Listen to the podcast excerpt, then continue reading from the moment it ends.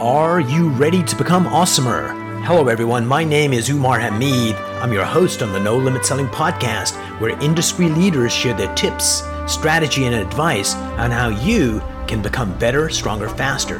Just before we get started, I've got a question for you. Do you have a negative voice inside your head? We all do, right? I'm going to help you remove that voice in under 30 days guaranteed. Not only remove it, but transform it. So instead of the voice that sabotages you, there's one that propels you to much higher levels of performance and success. There's a link in the show notes. Click on it to find out more. All right, let's get started. Hey everyone, welcome to another episode of the No Limit Selling Podcast. Today I have Eric Berman with me today. He's a leader of a team. He's in Long Island. I did a really bad accent there. Uh, Eric, welcome to the program. Hey, what's going on? Uh, thank you for having me. My name is Eric Berman with Compass Greater New York, here in Long Island, as people like to say it. What's kind of interesting is uh, just how different the world is today versus two years ago. Two years ago and change uh, at the beginning of the pandemic, there was like uh, real estate was dead, and uh, it looked like all of you guys are going to be unemployed, never to work again. And then just a couple of months into it, the market took off as, you know, from longtime veterans, 30, 40 years, they said it was the second best market they've ever seen. What do you think was the, well, what were your thoughts, especially when you lead a team, when it looked like, oh my God, we're effed. Like this is not going to turn around for a long time. And how did you keep the morale up? And then when it started accelerating, how do you get the team to kind of stay focused on what they needed to do when it became a super hot market? So at that time, I was still a solo agent and uh, you know it was basically all about just staying focused because I've gone through enough uh, tumultuous times in my life that I said, oh, "Here we go again." You know, you can't let yourself get distracted by the things that you can't control. And to be honest, I spent a lot of my time reading and just doing what we call uh, sharpening the axe. You know, yeah, very much. So I, I, spent a ton of time doing that and watching webinars and speaking with realtors around the country and just kind of um, piggybacking off of things that they were doing that was working. And I actually was still selling uh, homes in the pandemic when we were locked down. You know, you just had to get creative uh, that's when you know prior to the pandemic i don't think i ever used zoom and you know that had to change you had to be able to do listing presentations and buyer consultations with people because inevitably regardless of market conditions there's going to be people that need to buy they need to sell whether there's you know death divorce things like that there's people that just have to so unfortunately you have to be able to uh, help those people and and being super communicative with my clients, past clients, and other agents around the country, we were able to help uh, a few people, you know, not tons, but like during that lockdown period, we, we were able to help some families out. More in Baltimore. I was living in Baltimore back then. And after the first two months of panic, my realtor clients, they were busy all the time. It was like uh, a ton of transactions, super hot market. And, uh, so those trials, right? When you come up against uh, hardship, is if you stay focused on the basics, you get through it, and you kind of go, "Hey, wasn't that bad? It wasn't as bad as I thought it was." So now that you've got a team and interest rates kind of fluctuating, how are you keeping the morale of the team up? How are you keeping them focused on the basics that they need to do? Well, just like you said, the basics. So my whole thing, the way I, I look at this, I'm excited when I saw the rumors of rates going up, when I saw them starting to go up, when I saw them hit seven and a half, my reaction is great, bring it on, because this is what makes you strong. So, with my team, we're just focusing on keeping our boots to the ground and just doing the basics, talking, having conversations with the people that we know that like us and trust us, with potential clients, you know, outreach, um, just getting in front of people and having conversations because at the end of the day that's the name of the game in real estate. It's how many conversations can you have? Because the conversations lead to appointments and appointments lead to signed contracts. So it's really you know don't we what we're doing is not focusing on how bad the market is or how complicated and challenging it is but just focusing on how can we speak to more people? How can we increase our conversations per day? Absolutely. I think a lot of uh, real estate in life is about the relationships we build and the pe- conversations we have. It doesn't have to be a, a sales conversation. Just checking in. Hey, how you doing? What's going on? What's important in your life? And there's so little contact uh, or meaningful contact in people's lives that a good phone call at the right time helps them get better, stronger, and uh, helps you uh, as a realtor. And then later on, when they're thinking about doing something or somebody mentions, hey, I've got to buy a house, and oh, Eric, call Eric. And uh, do you find that to be true? Absolutely. So, um, I oh I think about this all the time. There was a quote from Jim Rohn. I'm sure he quoted it from somebody else, but saying that if you want to make more money, be more valuable. So this business, while people think it's just about selling houses, it I mean yes, it is obviously. Um, we are salespeople at the end of the day, but I find that it's more about figuring out what you can do to help other people, figuring out, you know, what challenges are you having? What can I do, you know, within, you know, nothing crazy. We're not, you know, we're not Superman, but we can try to figure out ways that we can help people's lives, help out their families, whether it be involving us getting business or not. Because first off, it just feels good to help people. Um, and then, like you said, you know, without being too salesy and pushing every phone call to be like, "Hey, you're buying, you're selling, you're buying, you're selling," you know, you're you're being of service. And then when the time comes and they want to buy something, they want to sell something, they're already thinking of you because you've been there all along as an asset. Absolutely, and I think uh, one of the things that is one of the most painful things is if you happen to be a real realtor or any other salesperson and you eventually get around to calling one of your clients to check in like six months or eight months uh, later than you should have. And they're like, oh my God, Eric, I just listed with another agent. I totally forgot. And it's not their fault. It's our fault for not staying in touch. So, yeah, that's like a painful lesson, right? Have you oh, ever had one of those?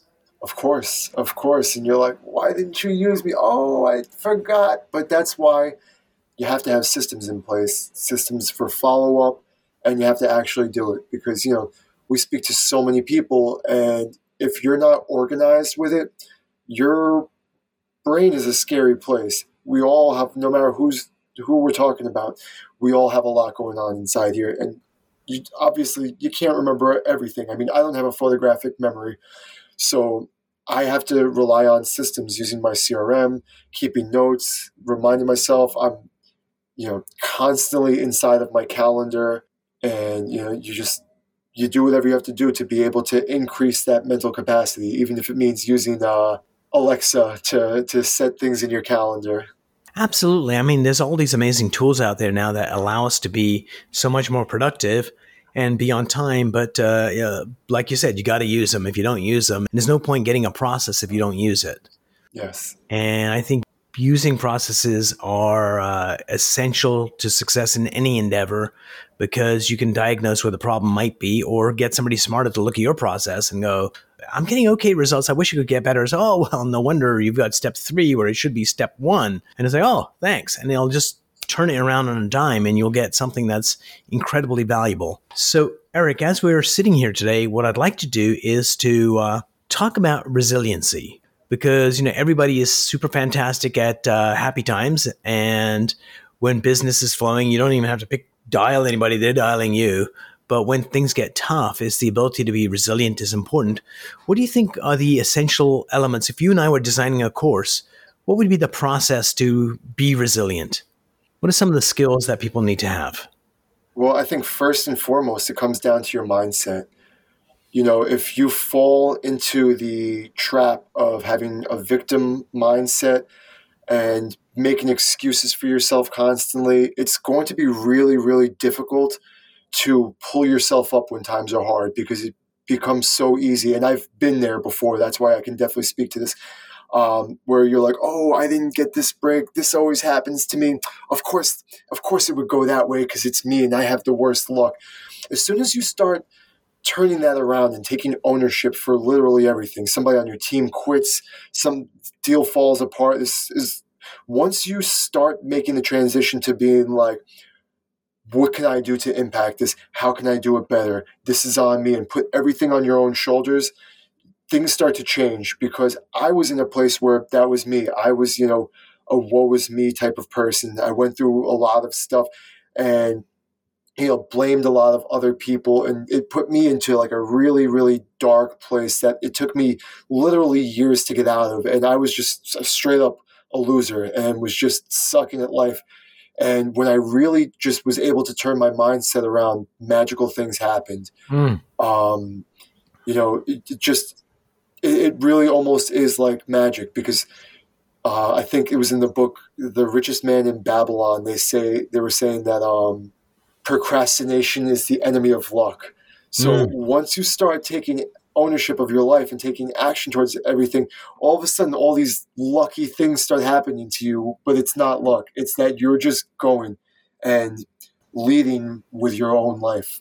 Yeah, two things to add to that. Number one, uh, I'm a firm believer in useful lies. Like if you take a look at science, uh, there is no truth in science. It's like this is the best model we know now of how the universe works. And, you know, 20 years later, there's somebody else going, oh, we got a better model that's, and it wasn't that the, the new model is the truth now, it's just a better truth. So, as you said, taking responsibility when an agent leaves, you can blame them, you can blame a whole bunch of stuff, and it uh, disempowers you.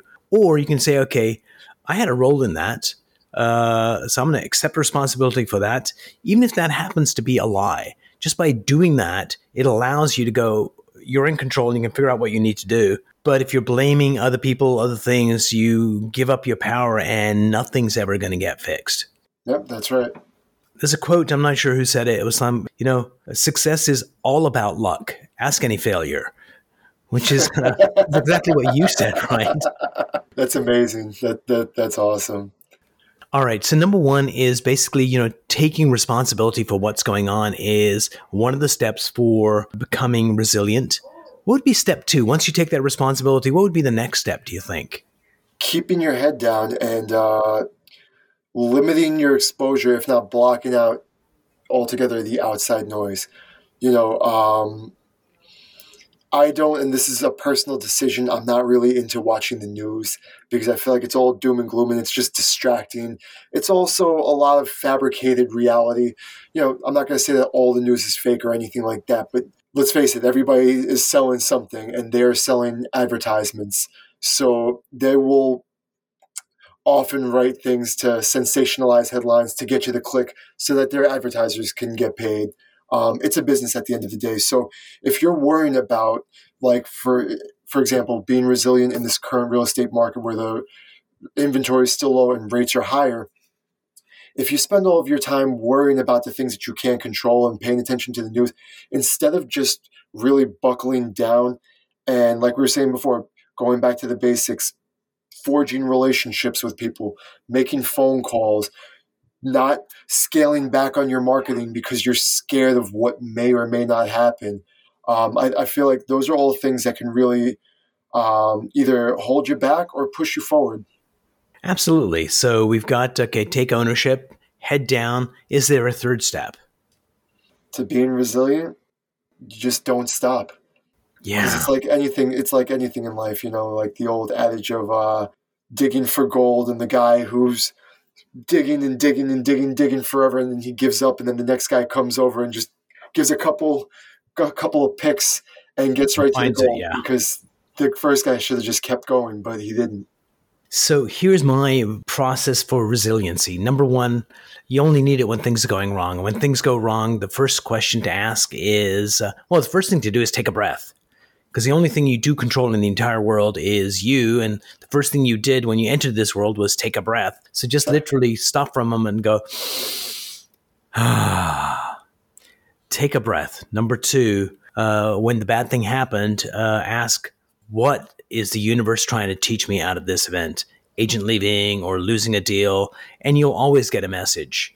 And once you've got that message, I advise people to go, okay, what is the smallest step you can take in the right direction. Not the big one, not a complex plan, just take the smallest step. And by taking the smallest step, it gets you unstuck and it starts creating momentum.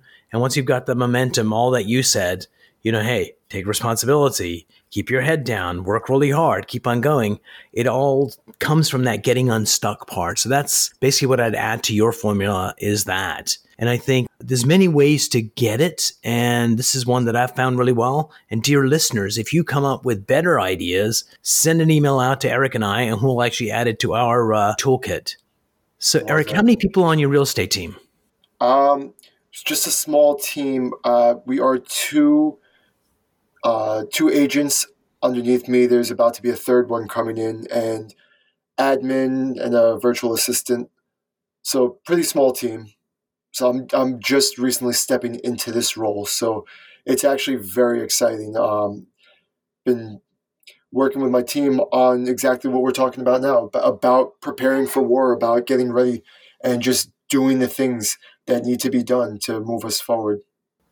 Absolutely. And I think one of the things, uh, as you, uh, there's a good chance that some of the processes you have, Eric, are like not that great. Well, they might be brilliant. But I know one thing is uh, in the next six months, they're going to get better because you're going to tweak whatever needs tweaking. And I think just having that small team, uh, locking down the processes, really getting them to function really well, uh, and then expanding the team is so much easier than you're halfway through the first two hires and all of a sudden you're getting more people in more dynamics. So going back to what you started with you know process is uh, incredibly important. Yeah. Yeah. And right now i'm more focused on having a ninja sales team as opposed to growing a big one because i want to establish a culture um, of caring and really taking the time necessary necessary to really focus on helping my agents to sharpen their skills because you know so many business models they're just you know bring bring on every license as many as we can and then you know my bottom line will be great. But are the agents going to be you know providing for their family is it going to be the best thing for them and the answer is maybe but i want to be sure that everybody's families are provided for that everybody's not just like receiving leads and just like okay i can close but like learning how to fish. I don't want to just give them the fish. I'm teaching my agents how to hunt because I want them to be independent. And, you know, at some point, I fully expect that everybody's going to leave me and they'll go on and do bigger, better things themselves. And I fully accept that. But I want to establish that culture that we're here to grow together.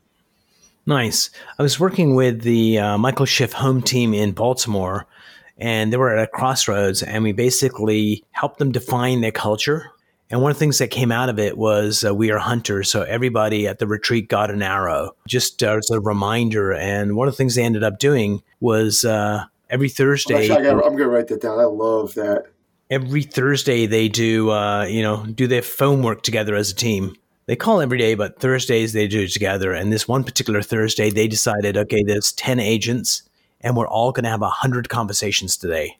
So not a hundred dials, a hundred conversations. It was a long freaking day, but they just, you know, they're hunters. So that was just uh, something they did that quarter. And on that particular day, the amount of business they generated from that day was just mind blowing because everybody was in the zone. They had breakfast, they had lunch, and they all walked away with a ton of leads and a ton of opportunities, and they brought them home. And I think whatever your team is, uh, you need to define the culture, and the best way to think about it is this is uh, if you remember back, Eric, to maybe elementary school, you may have done this science experiment where the teacher got a magnet, uh, a little uh, bar magnet, put it on the uh, table, put a white sheet of paper on top of it, and sprinkled iron, iron filings on top of it. And as soon as they hit the paper, they moved to the lines of flux of the magnet.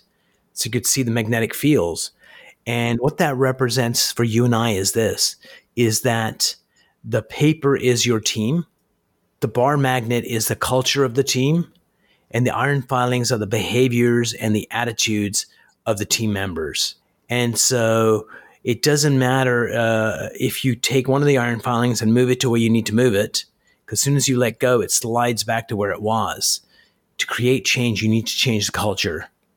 And that comes at a level of beliefs. And when you do that, you get a team that's 100% committed to each other they know exactly where they're going. They've got a defined war cry, and uh, it just makes your job a hundred times easier. And once you've got the systems to back that team up, then expanding the team when you're ready is super easy to do because people are knocking on your door saying, "Oh my God, I want to work for you," because this is home. This is what I want. This kind of vibrant environment. So, uh, thoughts on that? That metaphor of iron filings and paper. That that is an incredible analogy. I, I, I really really love that. That's that's very memorable. Nice. So before we part company, Eric, uh, two things. Number one, being an agent, what's the best piece of advice you've ever received that allowed you to be a better agent or a better team leader? Well, I mean, in terms of leadership, uh, you know, just remembering that leaders eat last. Yeah. Obviously, taking that from the title of the book, um, but I, it's it's super important. You gotta be able to put your ego down and make sure that you're putting the team first. Because at the end of the day, if you are doing all that you can to look out for them, they're going to look out for you. Absolutely, and I think uh, ultimately, you know, when I help teams come together, is what we're looking for is like if you take a look at the U.S. military, the average soldier in uh, the army doesn't really care about the commander in chief or the uh, the general that's you know X number of ranks up, but they deeply care about the people in their platoon and will do heroic things, put their lives on the line for their teammates. And ultimately, when we build teams, what we want is people fully committing to each other, and you just happen to be the leader. And if you can get that, you get a team that transcends you and they'll walk through fire to do amazing things. And that way, it also allows you to kind of be that servant leader. One of the books, uh, if you've not read, have you read Good to Great? No, I have not. Add it to the list. And I think, because uh, you're a reader, and I think that's going to help uh, fill in some of the gaps. So here's the final question, Eric. Shoot. What is one mind hack that you'd like to share with our listeners and viewers that would allow them to be more productive, sexier, taller, have better hair, or whatever that thing is for you? What would you like to share? You said a mind hack? Yeah, like a little technique you use to be just be more effective. I don't know about mind hack, but I, I would just say like really, really digging into your schedule and your calendar, um, time blocking things out. You know, I, I th- it sounds so simple, but you know, just making time for the events, not only professional but personal, just having it up in visual and seeing it. I, th- I think that that's one of the most impactful things in my career. It's, it's just so basic, and I wish I had a cooler answer for you. And I'm sure I can no, think of I other mean, things, but like. Uh, I think if there was like a new agent listening to this, so many people just go fly by the seat of their pants and having everything like literally like when you go to the gym, when you're making phone calls, when you're going to have lunch, when you're going to, you know, see your your father for lunch or something like that. You know, like I think absolutely it's something that most people don't do, and that's where they get into trouble. So thank you for reminding us all to do that because it's always at the end of the day the basics that count like relying on, oh, I got this fancy new thing that's going to save my career. Or it's like, no, just do the basics and you're going to be fine. So, Eric, thank you so much for being on the show. Really enjoyed the conversation, and right, I'm looking too. forward to our next. All right. Thank you so much. This was amazing.